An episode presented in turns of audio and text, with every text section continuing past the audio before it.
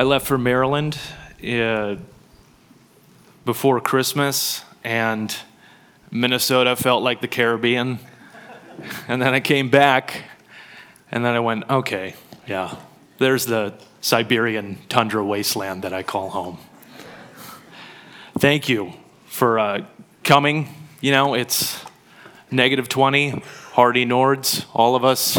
So appreciate that. I, uh, we're continuing our series in Ecclesiastes, and um, the heading in your Bibles, in Ecclesiastes chapter 9, it's uh, Death Comes to Us All. And I wanted to share kind of a funny conversation between a father and his seven year old daughter. That's just adorable. And um, there was a daughter who asked her father, it said, Daddy, does the sun always, or sorry, does the earth always go around the sun? And the father replied, Yeah, yeah, it does. And she then asks, Will it always go around the sun? Forever? And her dad says, Well, no. Uh, scientists say that one day the sun's going to explode. and then she starts crying immediately for the death of all humanity. And then, she, and then, and then he says, to, to try and comfort her and save it, he says, Oh, no, honey. The sun, isn't going to explode until you and everyone you know has been dead for a very long time. so, in the span of 12 seconds, she knew that she was going to die, everyone she knew was going to die, and that the sun's going to explode. But uh, thankfully, I guess the daughter took it pretty well because she was just like, well, I, what do I do with this? I guess I'll go play. I don't know. But it's strange that as human beings, we have the knowledge that we're going to die. And the, the moment we're born, the moment we're born, we are subject to death. And the only thing that we are owed is, is death because the wages of sin is death. And God's word enlightens us on the matter of how the providence of God works in death in the book of Ecclesiastes. So if you haven't already, we are, uh, go ahead and open your Bibles to Ecclesiastes chapter 9, and we will read from the top. We will be studying verses 1 through 6. The Word of God reads, But all this I laid to heart, examining it all how the righteous and the wise and their deeds are in the hand of God. Whether it is love or hate, man does not know, both are before him. It is the same for all. Since the same event happens to the righteous and the wicked, to the good and the evil, to the clean and the unclean, to him who sacrifices and him who does not sacrifice. As the good one is, so is the sinner and he who swears is as he who shuns an oath. This is an evil in all that is done under the sun, that the same event happens to all. Also, the hearts of the children of man are full of evil, and madness is in their hearts while they live, and after that they go to the dead. But he who is joined with all the living has hope, for a living dog is better than a dead lion. For the living know that they will die, but the dead know nothing, and they have no more reward. For the memory of them is forgotten. Their love and their hate and their envy have already perished, and forever they have no more share in all that is done under the sun. So we'd like to go line by line here at vertical. So we will start at verse 1 and work our way down. So, verse 1, it reads again, But all this, this is Solomon speaking, but all this I laid to heart, examining it all, how the righteous and the wise and their deeds are in the hand of God.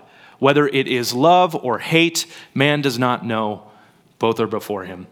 So we see in this chapter, the first verse starts with the word but, which indicates that there was an idea before this that we need to consider in the following statement in verse 1.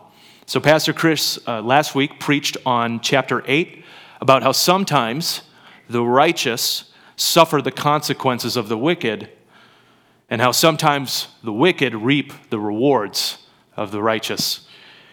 Essentially, The rain falls on the just and the unjust.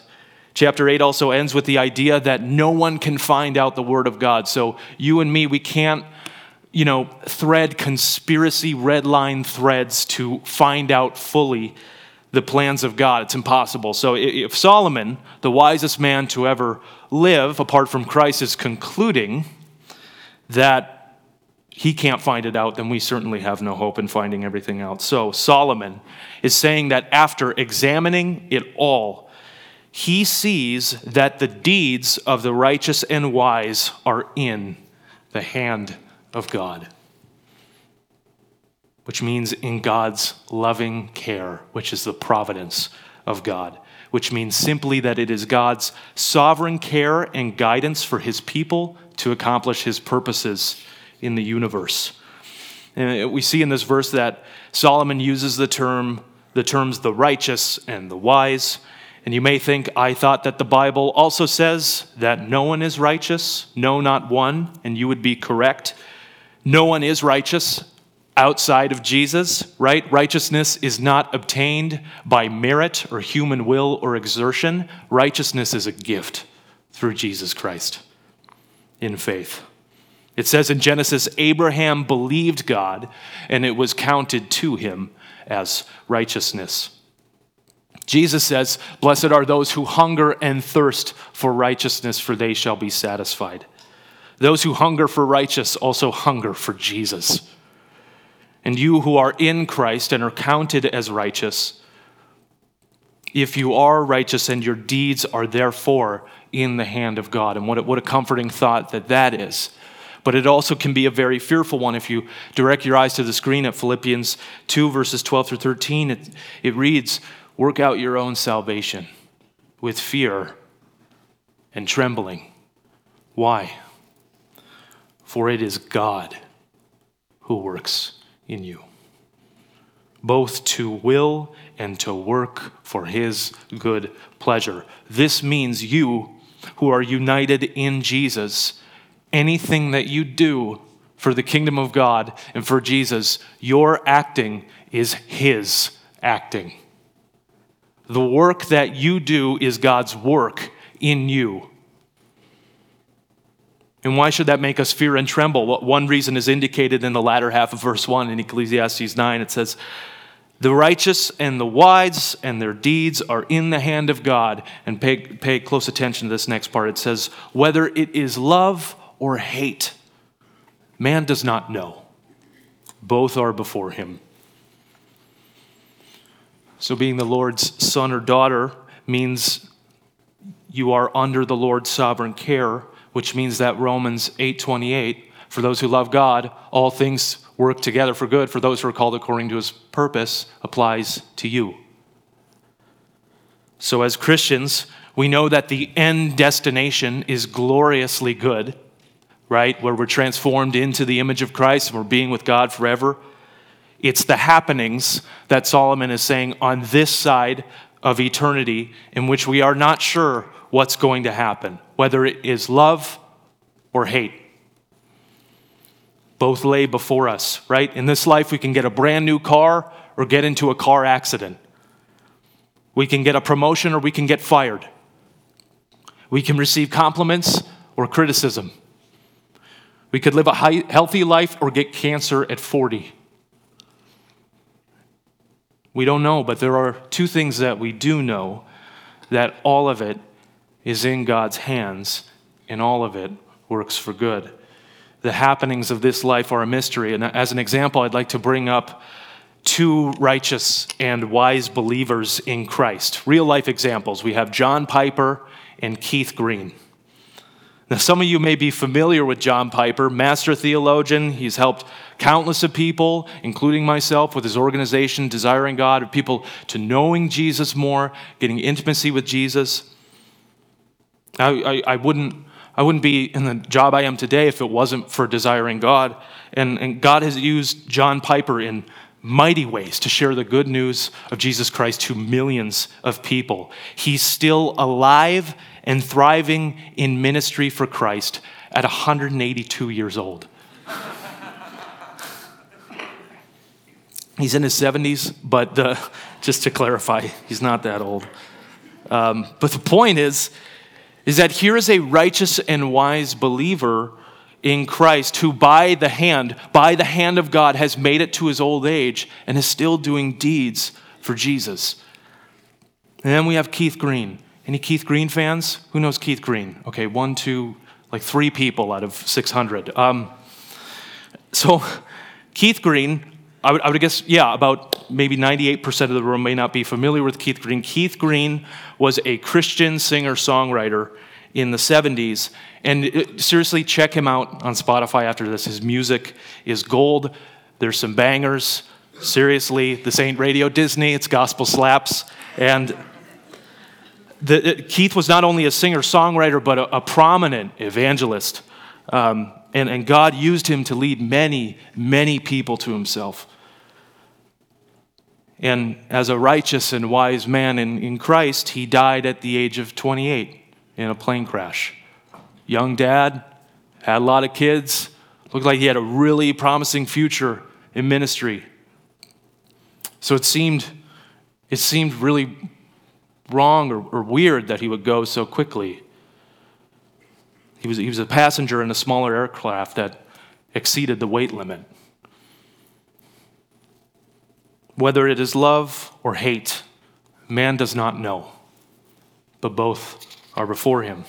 So, both righteous and wise men with very different lives, very different timing of ends, but striving for the same goal, all in God's hands. Keith died young, yet the same thing, the same event will, hap- will happen to John Piper, and it will happen to you and me as well. As we read in verse 2, it says, It is the same for all. Since the same event happens to the righteous and the wicked, to the good and the evil, to the clean and the unclean, to him who sacrifices and him who does not sacrifice, as the good one is, so is the sinner.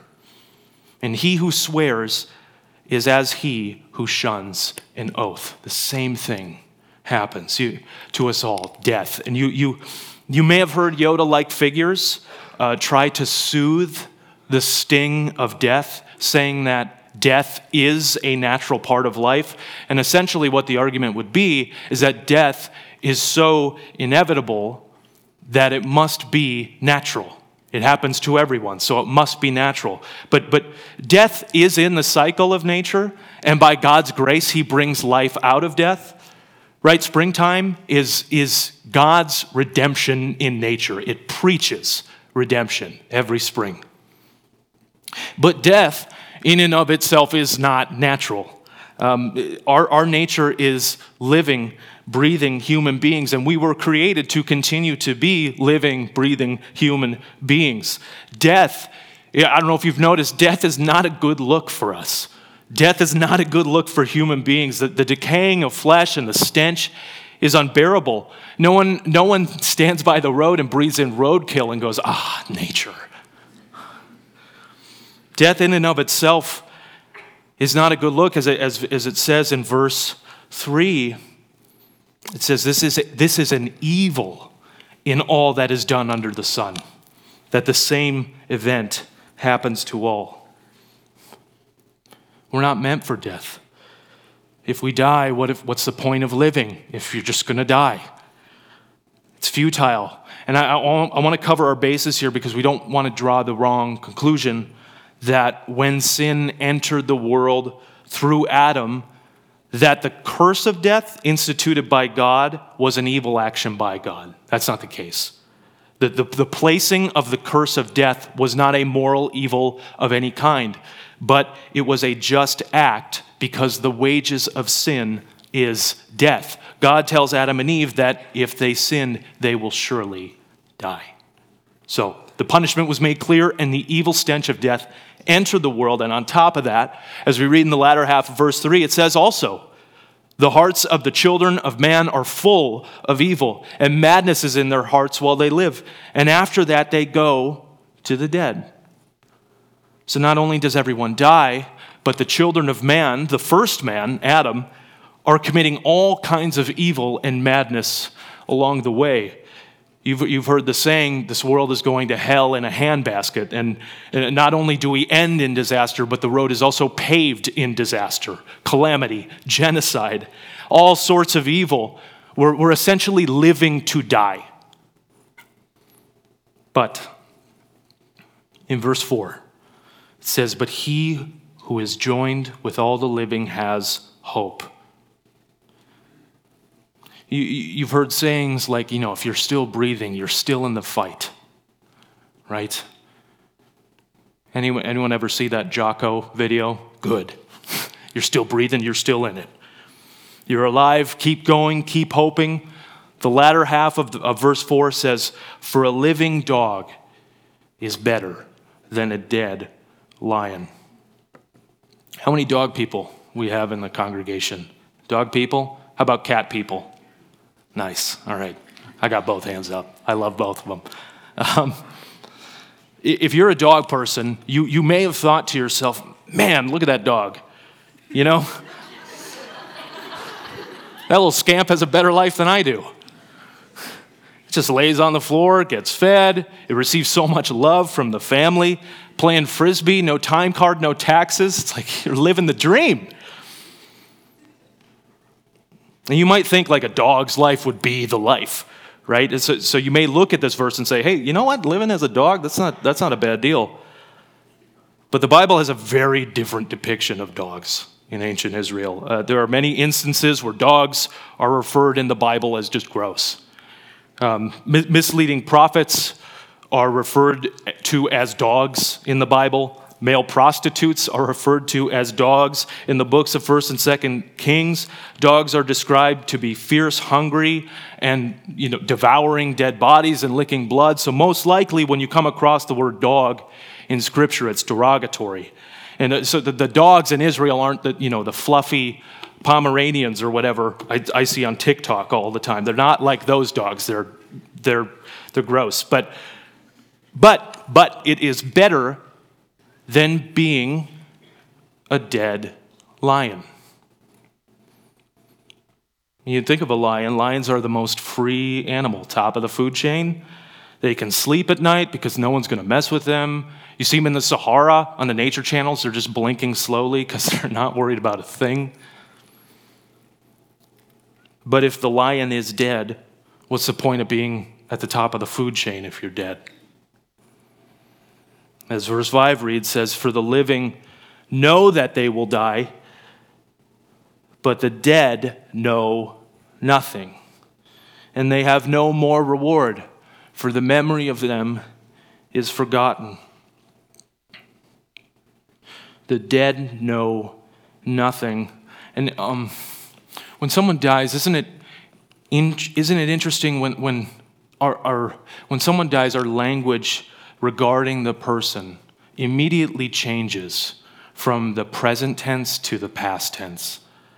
Um, my, my, my grandfather died many years ago, and when we were honoring him at the funeral, instead of saying he is a good man, we were saying he was a good man. Why is that? He was in the casket in the funeral, like he was right next to us. We were talking about him. I could still see him. But it's because when my grandpa died, even though his body was there, he was not there anymore. His spirit was gone, he was gone. Even though his material state was still there. That's why when somebody dies, we don't call the body a human being anymore, we call it a cadaver. It's something else. And since we live in a very materialistic and biologically emphasized world, we really hardly consider the spirit of a person, or really the essence of who they are when we're living, right? When people ask you who you are, right? When someone asks, Who are you? you give them your name, which is, which is a good answer. It's an acceptable answer, right? I say, when someone asks, Hey, who are you? I said, I'm Garrett Thorson. But if you really think about it, Garrett Thorson are just two words that my parents have given me. It's my name, but it's not who I am. Just like when we talk about our bodies, We say, This is my arm, this is my leg, this is my body. We don't say, I am arm, I am leg, I am body. If your arm is amputated, that wouldn't make any less of you in your humanity. So when you strip all of the material parts out of us, out of the equation, what do we have left? Who are we? If someone were to ask me who I really was, stripped of my name, my job, my body, the core and my spirit of my identity would be my answer I'm a creation of God. I'm God's creation. I'm a child of God by the blood of Jesus Christ. And when I die, people will say that Garrett is not with us anymore. He's moved on. Well, where did I go? My spirit went to be with God. I am with God. I am not here anymore. So when people in our lives do die or pass on, one of the things that we do here on earth who are not alive is that we keep the memory of them alive. We t- you know, to, to keep the memory of them alive, we tell stories, we uh, honor them during the holidays. But as each generation passes, the memory can only be kept alive for so, for so long. And we come to the same sad conclusion that Solomon does in verse 5. It says, But the dead know nothing, and they have no more reward, for the memory of them is forgotten. When he continues in verse 6, he says, Their love and their hate and their envy have already perished, and forever they have no more share in all that is done under the sun. There is no hope in death. The deeds of the living perish along with them and can share no more with the living under the sun. And as we end this section at, at, at verse 6, it, it ends particularly bleakly. And I believe that is on purpose. I can imagine Solomon as he's writing this is either weeping and or anxious, pondering these truths and putting them onto paper. And, and really, as we go through this series, the point of this book, going through this book as a church, is not to end in meaninglessness, right? We don't, we don't, want, to, we don't want you guys to walk out of here without any hope. If, if that were the case, my message would be much shorter, and I would just get up here and say, Everybody dies, and then we'd all leave and go home. God has so much more intended meaning in these pages than what we might see at first glance, right? God is so good that he can bring meaning out of meaninglessness. And even in the hopelessness and evil that is found in, in death, our greatest good and hope is found in his death, the death of Jesus. We don't find hope in death, we find hope in his death. There is a purpose, even, there is a purpose found even in death in Romans 8, chapter 20. It reads, For the creation was subjected to futility. So, as a result of our sin, God subjected us to futility, meaninglessness, or as the King James Version puts it, vanity. For the creation was subjected to vanity, all of creation us have been subjected to the vanity of it all. We've been subjected to death. The end, not at all. The verse reads on. In verse 20, it reads, For the creation was subjected to futility, not willingly, but because of him who subjected it in hope. Not willingly, because even though we committed the crime, that we did not willingly accept the punishment that came for that crime. But if you look after that, after the word, futility, vanity, death, we were subjected to it in hope. How do we go from futility to hope so quickly? Futility means the exact opposite of hope. It means pointless, hopeless. What is the hope? It's in verse 21 of Romans 8. It reads, For the creation was subjected to futility, not willingly, but because of him who subjected it in hope that the creation itself will be set free from its bondage to corruption and obtain the freedom of the glory of the children of God. The futility, the vanity, the hopelessness in death that we experience is meant to stir our hearts into groaning and point us to the ultimate hope that sets us free in corruption from corruption and death and go back to our intended nature in gloriously good eternal beings of God Almighty. All death on earth is hopeless and evil. There was only one death in which new life came. Romans 6 reads, We know that Christ, being raised from the dead, will never die again. Death no longer has dominion over him. For the death he died, he died to sin.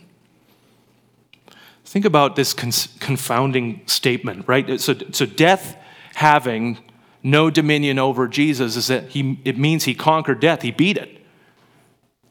How did he conquer death? Well, in verse 10 of Romans 6, it reads that he beat death through death. You go up to heaven, you ask Jesus, Hey, Jesus, how did you beat death? And he goes, I, I died. You go, What? That doesn't make any sense. If you died, doesn't that mean that you were beat by death? In Acts chapter 2, it reads, God raised him up, loosing the pangs of death because it was not possible for him to be held by it. Jesus died by death, but could not be held by death. Therefore, he conquered death. Remember that verse we read in Ecclesiastes chapter 9, verse 4? I believe it's up on the screen. It is better to be a living dog than a dead lion. The wages of sin is death, and Jesus, the lion of Judah, received our wages on our behalf and became a dead lion. But he didn't stay dead. And there is another lion who will stay dead. Did you know that there's another being in the Bible that descri- is described as a lion? We look at 1 Peter 5 8, it reads, Be sober minded, be watchful. Your adversary, the devil, prowls around like a roaring lion, seeking someone to devour. Jesus is the true lion of Judah who died and who was raised from the dead to live forever. Satan is a pretend lion trying to mimic the power of God and will very soon find himself a permanently dead lion. Jesus, the risen lion, right, as he says, someone who is greater than Solomon, not only didn't stay dead, but will soon make Satan the dead lion. Jesus says that we will never die. It's powerful to read King Jesus' words in Ecclesiastes 9 through Solomon, right? He's lamenting death. But then we see King Jesus post incarnation with his eyes fixed on the cross tell us something utterly shocking. If you look towards the screen, John 11, it says, I am the, this is Jesus, I am the resurrection and the life. Whoever believes in me, though he die, yet shall he live. And everyone who lives and believes in me shall never die. And John 5 says, Truly, truly, I say to you, whoever hears my word and believes him who sent me has eternal life. He does not come into judgment, but has passed from death to life. King Jesus says through Solomon that death is meaningless. And King Jesus says through his death and resurrection that we will go from life to life. Christian, if you are in Jesus Christ, you will never die. You will be transported from life to life. When we read passages like these in Ecclesiastes, it doesn't, it doesn't just lament over the tragedy of death, it screams and preaches the hope in the death of Christ. You read this and you go, yes, life is full of death and evil. So, Thanks be to God, our Lord Jesus Christ, who has beat death with death. Right? In him and only him, in only in Jesus, we find hope in hopelessness. We find meaning in vanity. We find freedom in bondage, and we find death. We find life in death. Only He can do that. No one can tell me that He's not amazing, that He can make the worst thing in the world be the best thing in the world. And through His death, Jesus conquered death. I've noticed how, as, as we've been going through this book in Ecclesiastes as a church, um, it's kind of changed my daily thoughts and how I live. I'm eating chicken chili soup at Cafe Latte, and as soon as I'm done and I'm looking at an empty bowl, I just go, vanity. I laugh at a funny joke, the laughter stops, and I'm like, vanity again. Going through this book isn't meant to put you in an existential depression, right? I, have been tempted to linger there in the, in the vanity of it all.